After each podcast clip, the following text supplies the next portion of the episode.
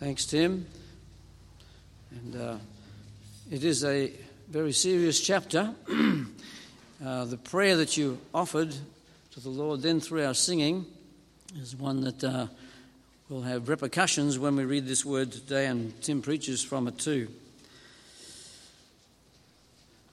So the Lord said to Moses, Do not make idols or set up an image or a sacred stone for yourselves. And do not place a carved stone in your land or bow down to it. I am the Lord your God. Observe my Sabbaths and have reverence for my sanctuary. I am the Lord. If you follow my decrees and are careful to obey my commands, I will send you rain in its season, and the ground will yield its crops, and the trees of the field their fruit. Your threshing will continue until grape harvest and the grape harvest will continue until planting. And you will eat all the food you want and live in safety in your land. I will grant peace in the land, and you will lie down, and no one will make you afraid. I will remove savage beasts from the land, and the sword will not pass through your country. You will pursue your enemies, and they will fall by the sword before you.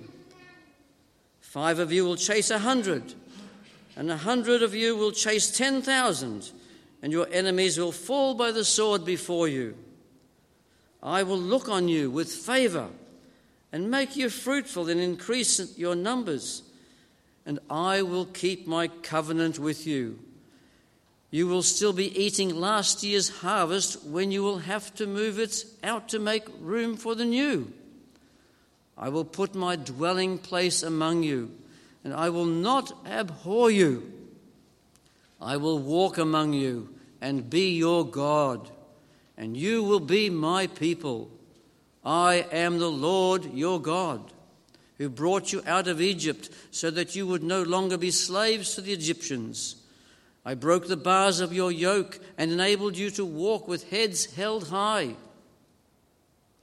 But if you will not listen to me, and carry out all these commands, and if you reject my decrees and abhor my laws and fail to carry out all my commands and so violate my covenant, then I will do this to you. I will bring upon you sudden terror, wasting diseases, and fever that will destroy your sight and drain away your life.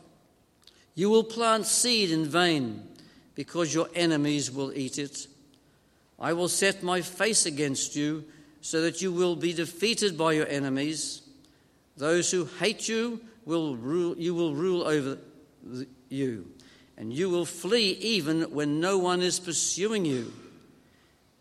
If, after all this, you will not listen to me, I will punish you for your sins seven times over.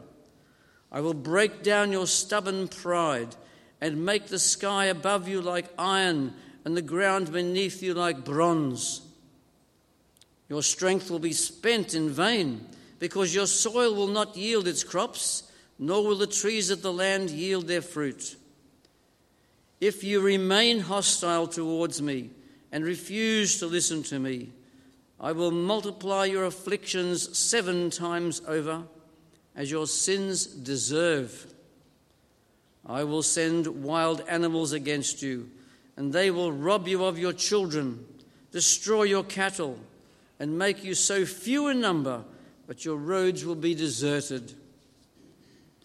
If, in spite of these things, you do not accept my correction, but continue to be hostile towards me, I myself will be hostile towards you, and will afflict you for your sins seven times over.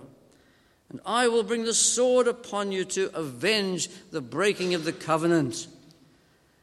When you withdraw into your cities, I will send a plague among you, and you will be given into your enemies' hands.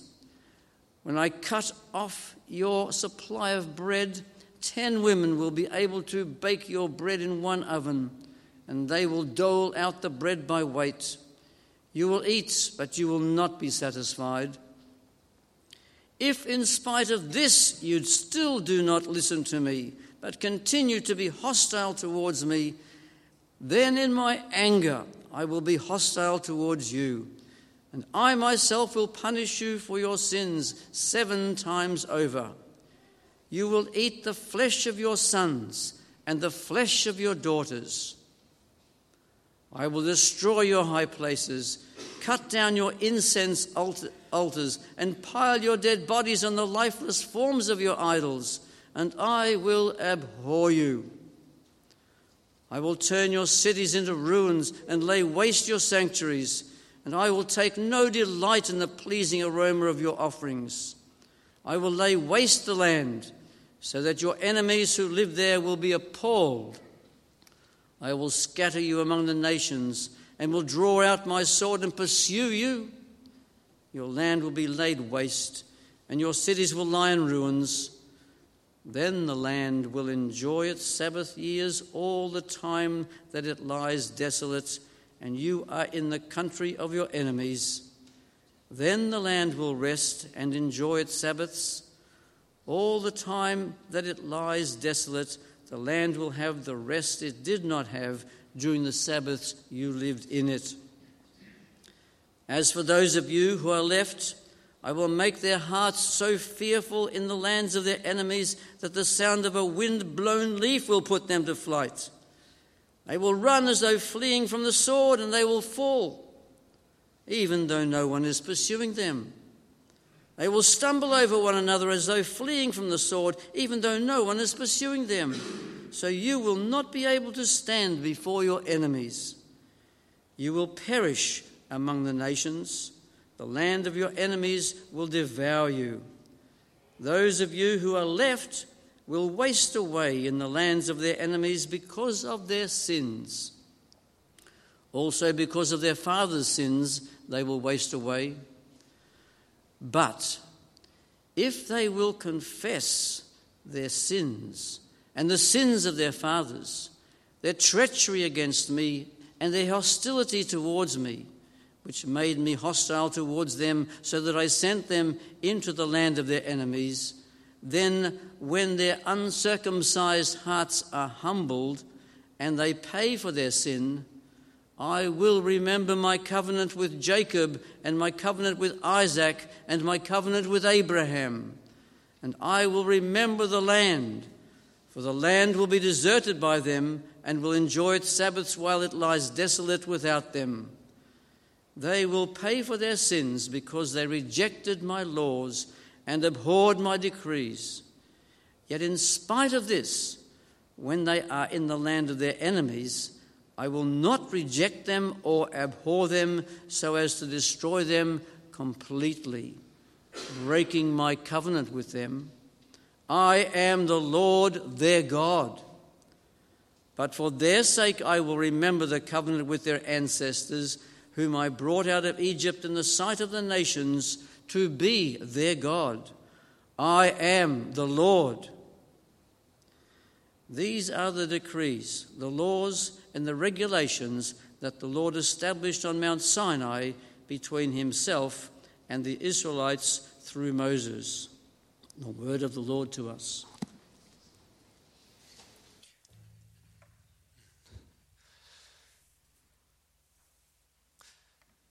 Thanks for that, Ross. Uh, let, let us come to, before the Lord in prayer. Uh, Father, as we've just uh, sung, uh, we ask that you do speak to us through your word as we consider your promises this morning. Father, it is a matter, as we've read, of life or death, whether or not we, we follow you as our God and whether we turn to you with our whole hearts. Father, we as we consider these words this morning, I pray, Father, that your Holy Spirit would work uh, through this time as we uh, hear your word preached, that we might encounter you through the gospel. And Father, we pray this in Jesus' name. Amen.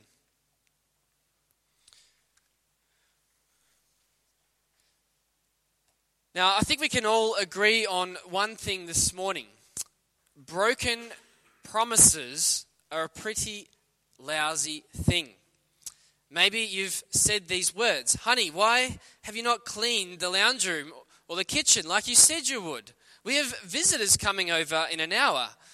Now I have to go and do it. Or perhaps a work colleague has said to you, Don't, don't worry, don't worry. I'll get it to you by the end of today. Only to have the day pass you by and they not get it to you. Maybe you were that person who didn't fulfill your side of the bargain and follow through with the promise that you had made. Now, sometimes broken promises, let's be honest, don't bother you and I too much. Like failing to do the dishes like you said you would. Let's face it, it's pretty frustrating, but we can get over it. But there are other promises in life that are much more hurtful and carry with them much more deeply felt consequences. Perhaps you consider unfaithfulness in a marriage where someone doesn't live out their marriage vows. Perhaps you think of a real estate agent who breaks their, an offer with you for a house that you always wanted, all for a better offer. Maybe a broken business agreement or contract that causes a whole business to go south. Or, yes, political promises that are long since been forgotten.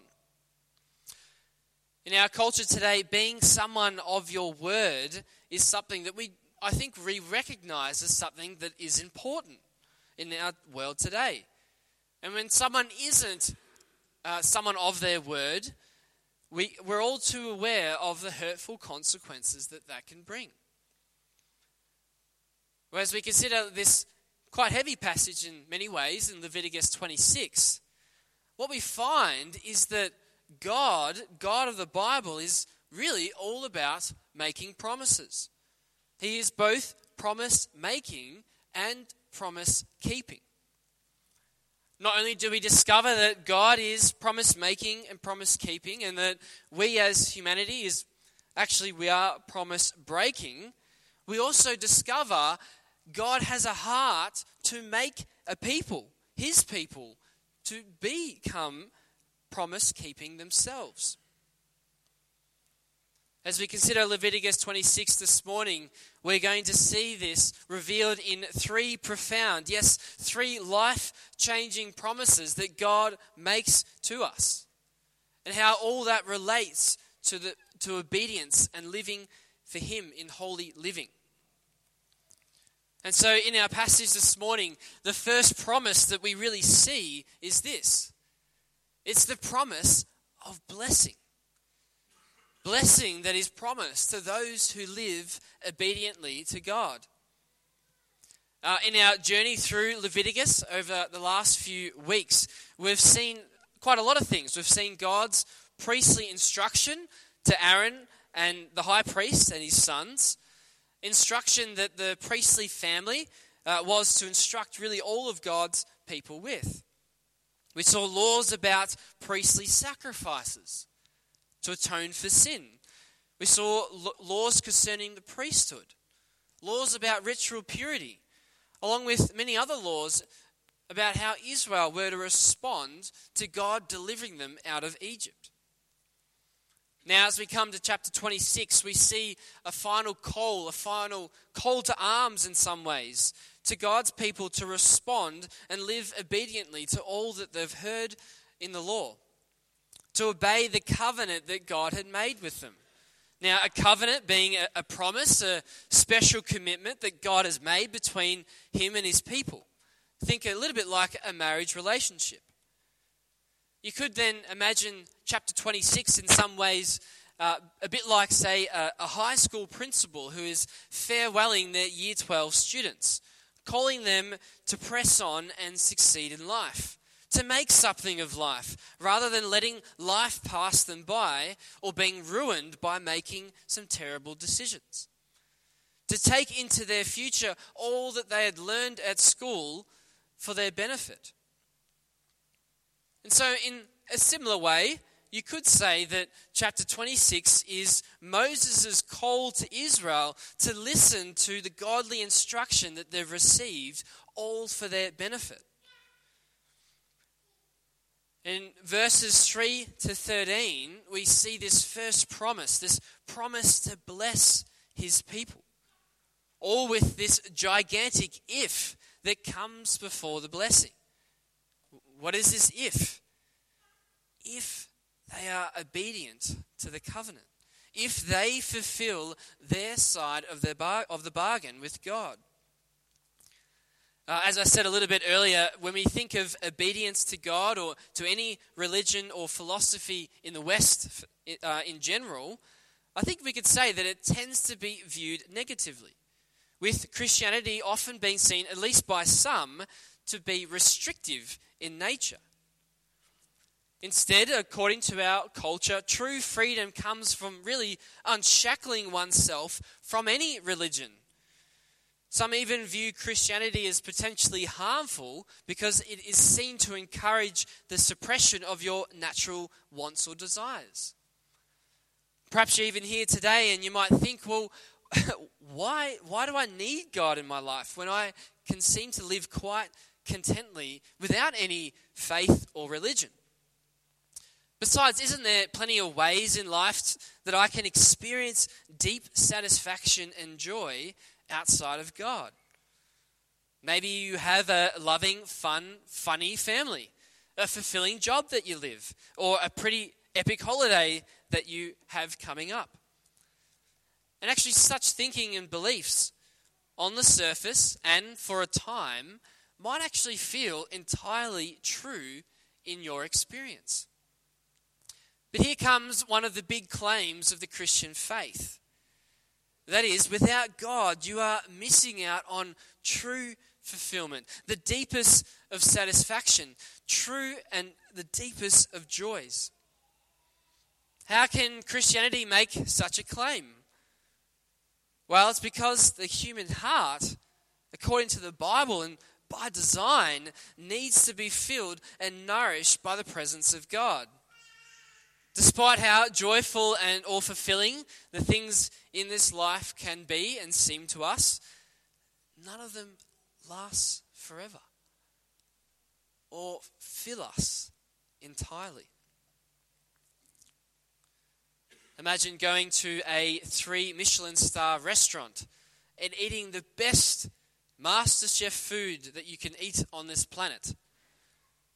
I, I haven't done that. I can't afford to do that, but I would really enjoy that. It would be amazing to eat that kind of food. But no matter how satisfying that food is, breakfast always comes. You always become hungry again. The human heart, according to the Bible, is like that a bottomless pit that can never truly become satisfied and achieve deep happiness without God. Families might fight. Perhaps you might lose your job or find that your job becomes frustrating and unfulfilling. All holidays must come to an end, or you might become homesick while abroad. Instead, true blessing, true happiness and fulfillment in life comes through living a life dedicated to the Lord. And our passage calls us to believe then that choosing God and His ways over the world and sin in any given situation is always the better option. That's a meaningful truth both for the Christian and uh, someone who isn't a Christian to consider that truth. It also uh, is an important thing to consider when we think about what does it mean to experience more of God. In our current age of subjectivism and chasing uh, experience for the sake of trying to get a, a new spiritual high, when you're not feeling close to God, some people, including many Christians, might think, well, I just need a bit of a spiritual pick me up, a, a, new spiritual high. Maybe I just need to go to a church with good vibes or that has a really motivating speaker or, or the best music in town. Now, don't get me wrong, it's good to do things well and, and to, to do things well as a church. But at a base level, biblical Christianity gives a different answer when it, when it comes to experiencing more of God. In fact, a rich experience of God comes through walking closer to Him and His ways. If you're struggling to experience a closeness to God, then that's precisely the time to examine your life and consider how you may not be walking in step with God and His ways. The call to live holy, obedient lives really is good for you and really does make a difference to one's experience of God. And so that's the first promise that we see in our passage today this promise of blessing, of, of following God and His ways. It is good for us. There's another promise that we see next in our passage. The second promise is this. It says in our passage, we see the promise of cursing. Cursing that is promised to those who live disobediently. After that promise of blessing, next from verse 14 to 39 in our passage, Moses pens some really solemn words, actually, really shocking words uh, in those verses outlining all the negative consequences that Israel would face and experience if they chose to reject God and his ways. And I just want you to notice a few key things about these promises of curses, these covenant curses, you might say. Firstly, notice with me just how serious sin is in God's eyes. In contrast with our culture, our culture tends to promote uh, a life that's free from all religious constraint, as I said uh, just earlier. And in that way, our culture sort of sees sin as very light or casual. In fact, in many ways today, sin is actually promoted as something good for you rather than bad, as the way of blessing and fulfillment and what's actually good for you. But that's not what Scripture tells us. In our culture, freedom, the idea might be, as an example, having casual sex with whoever you want as much as you want. Or even when it comes to bodily rights, freedom is seen to have full autonomy over your bodies. And when it comes to something like even abortion, freedom is seen that you should be allowed to take the life of an unborn child. But that's not the, what freedom is according to Scripture. Scripture would say that that's not, that's not right. We, that's actually murder in a lot of ways.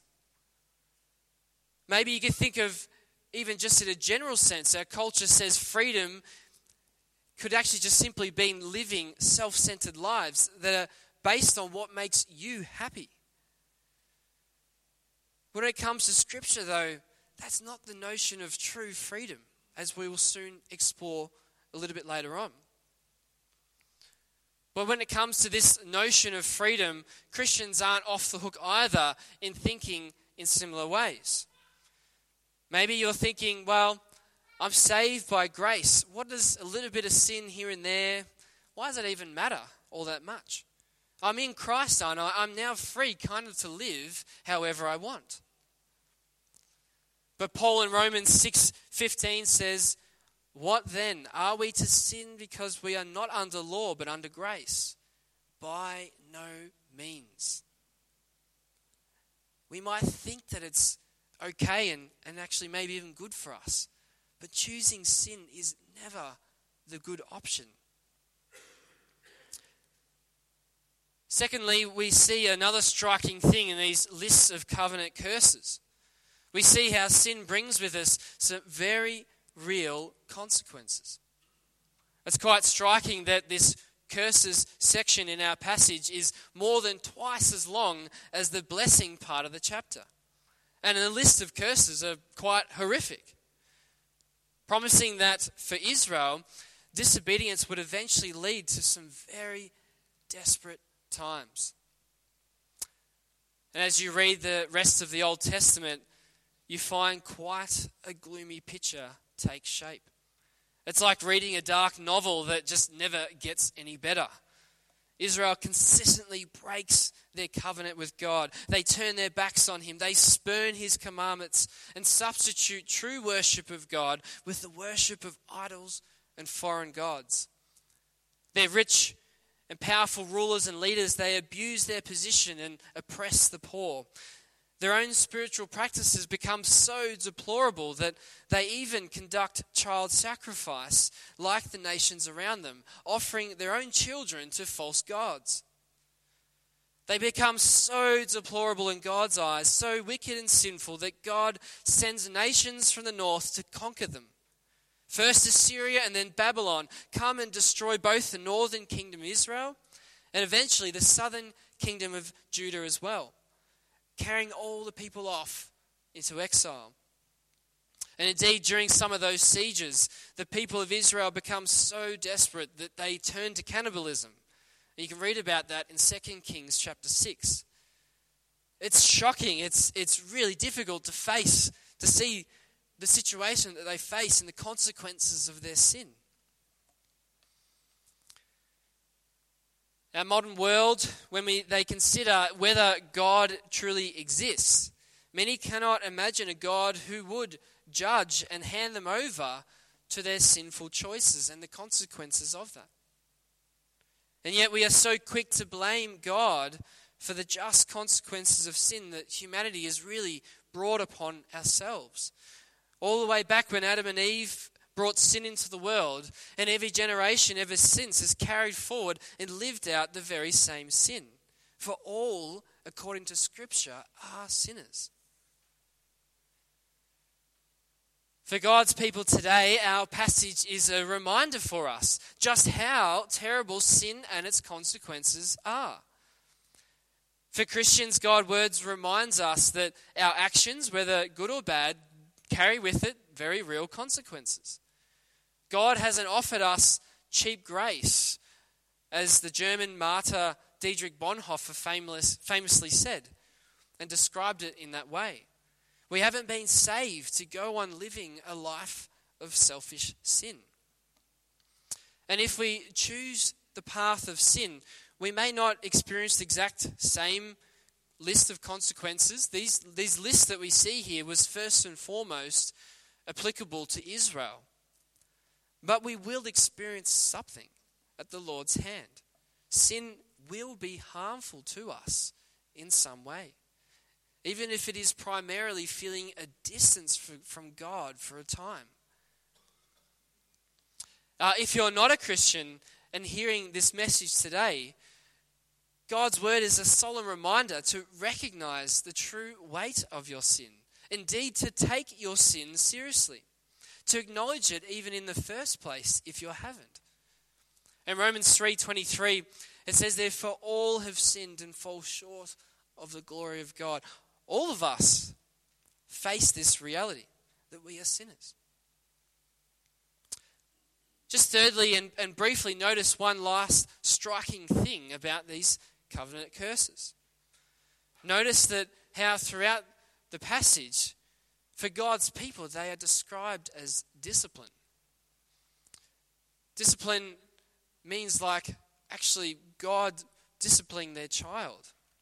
This means that when Christians experience consequences for their sin, even severe ones at times, if you are God's child, God is still with you and not against you. Not that every hardship we face might be because of our personal sin. It might be for other sin in the world or other reasons. But if it is because of what we've done, if you are God's child, God will still use that experience for your spiritual good. And that can be a hard lesson to learn. But as Psalm 94, verse 12 says, Blessed is the man whom you discipline, O Lord. So, so far, we've seen that God makes promises.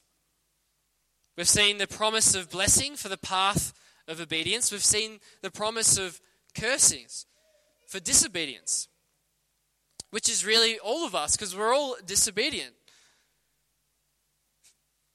But there's one last promise that we find in our passage today, and that is the promise of grace. Despite how sinful Israel were, how proud their hearts had become, how much they were promise breaking people by nature, God still offered a way out for them and a way out for us too. What was this way out? If we are truly sinful through and through, and obedience actually isn't something we can do in our own strength, if we are all truly promise breakers in God's eyes, how can we escape the curse of sin ourselves? Well, it's through the promise of grace. A promise in grace that leads us to none other than to Jesus Christ. We find this from verse 40 in our passage. There, if it said, if someone confesses their sins and iniquity, if they humble themselves before God Almighty, how will God respond? He will remember. Remember what? The covenant to Abraham. Hang on a second. This is a little bit confusing. Why the promise and covenant to Abraham? We've just spent our whole Leviticus series talking about the Mosaic covenant. We've been talking about the laws given to Moses on Mount Sinai, on the mountain that God came down from heaven and spoke to Moses face to face. Why now do we suddenly speak of the covenant to Abraham?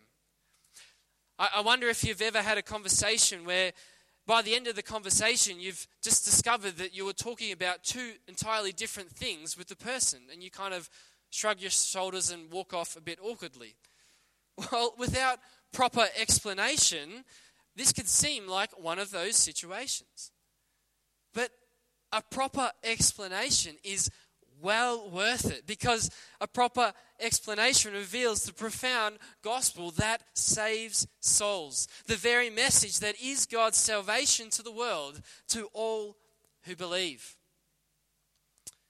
Paul explains for us in Romans 4:13 where he says there he says for the promise to Abraham and his offspring that he would be heir of the world did not come through the law through the mosaic law but through the righteousness of faith. It's saying that faith plays a really important part Furthermore, Paul explains in Galatians 2:16, "Yet we know that a person is not justified by works of the law, by trying to be obedient in their own strength, but through faith in Jesus Christ. So we also have believed in Christ Jesus in order to be justified by faith in Christ and not by works of the law, because by works of the law no one will be justified." There's some really heavy truths that Paul is saying in these few verses. But in summary, what Paul is teaching us that is in these verses, that is what I've just read, that earning our way to God can't be done through trying hard enough to be obedient ourselves. Instead, he teaches us that salvation, that the way of blessing, that fulfillment and true joy and all the goodness of God, indeed, God Himself, comes to us through an entirely new way. A way offered through faith in Jesus alone. For it was through Jesus who he was the one who fulfilled the promises made to Abraham all those years ago. Uh, I like perhaps imagine it this way: if you are driving along a road and you suddenly get to a fork in the road, and you, and you look up and there's two signposts there above you. To the left, the sign reads, "To God via your own deeds." But as you peer down that road, all you see is a black, murky dead end. But as you look up and see the sign to the right, it reads, To God via faith in Jesus. You look down that road and you see that it's like light, like the sun. The way is straight, the road is open and inviting. The temptation for us as Christians is to hear these promises of blessing and cursing and to think, well, all I need to do then is try really hard to be obedient and make myself good enough for God. To perhaps even beat yourself up on the inside when you fail. But this is choosing the path to the left. Instead, God has destined you to walk a different path. Instead, in your moments of failure and experiencing the weight of your sin, is to choose the way of faith. To walk by the Spirit, as Paul says to look to Jesus and remember that you've already been accepted in God's eyes. counted as righteousness, given his perfect nature, uh, declared righteous in God's eyes. You're considered pure in God's sight because of Jesus, and increasingly through the Spirit being made to be more so in your life. It's allowing His grace and His love to spur you on to obedience from the heart. That's what the secret of true freedom, according to the gospel, is all about freedom from sin and from the weight of your sin and the consequences. You may still feel consequences in this life, but in the end, we will be made perfect and all that sin will be taken away in the life to come. It's knowing that the door, the path to God, has been opened wide to you through Jesus, that He has secured blessing for you, blessing that would otherwise remain completely shut off from you. The question for each of us today is whether or not deep down we've, we've truly chosen that right path and road in life. Whether you truly have reached out in faith to Jesus at all to begin with. Having acknowledged that you can't know God through your own good works, that that road to the left only leads to death. And only by believing in Jesus alone for salvation, through his death and resurrection, can you begin to become promise keeping people from the heart. Having trusted in Jesus, the one who kept our side of the bargain on our behalf when we could not have done so ourselves. All because he lived that perfect, sinless life on earth that you and I couldn't. And so, have you, in faith, walked that path that leads to God through him, where you experience true joy, fulfillment, and eternal life? Amen. Let me pray. Uh, Father, as we have considered this quite heavy passage in a lot of ways, and considered the way of life and way of death, that Jesus is truly our only hope in life. Father, I pray that you might spur us on in obedience to you and in holy living and to see that truly as the way forward, that that is a good thing for us. But Father, we confess that we do fail often and that we struggle to live for you wholesomely. Holy Spirit, will you forgive, forgive us, uh, Jesus, for where we have failed? Will you help us to live lives that are honoring to you? And thank you, Jesus, that you have accepted us, that we are accepted in you, in God's eyes, and that we can live a life knowing you as our greatest joy. Father, I do pray for anyone here that doesn't know Jesus. I pray, Father, that you might graciously reveal yourself to them, that they might see their need for you, and that they might be convicted that living a life for you really is a good thing. And Father, we pray all these things for your glory. Amen.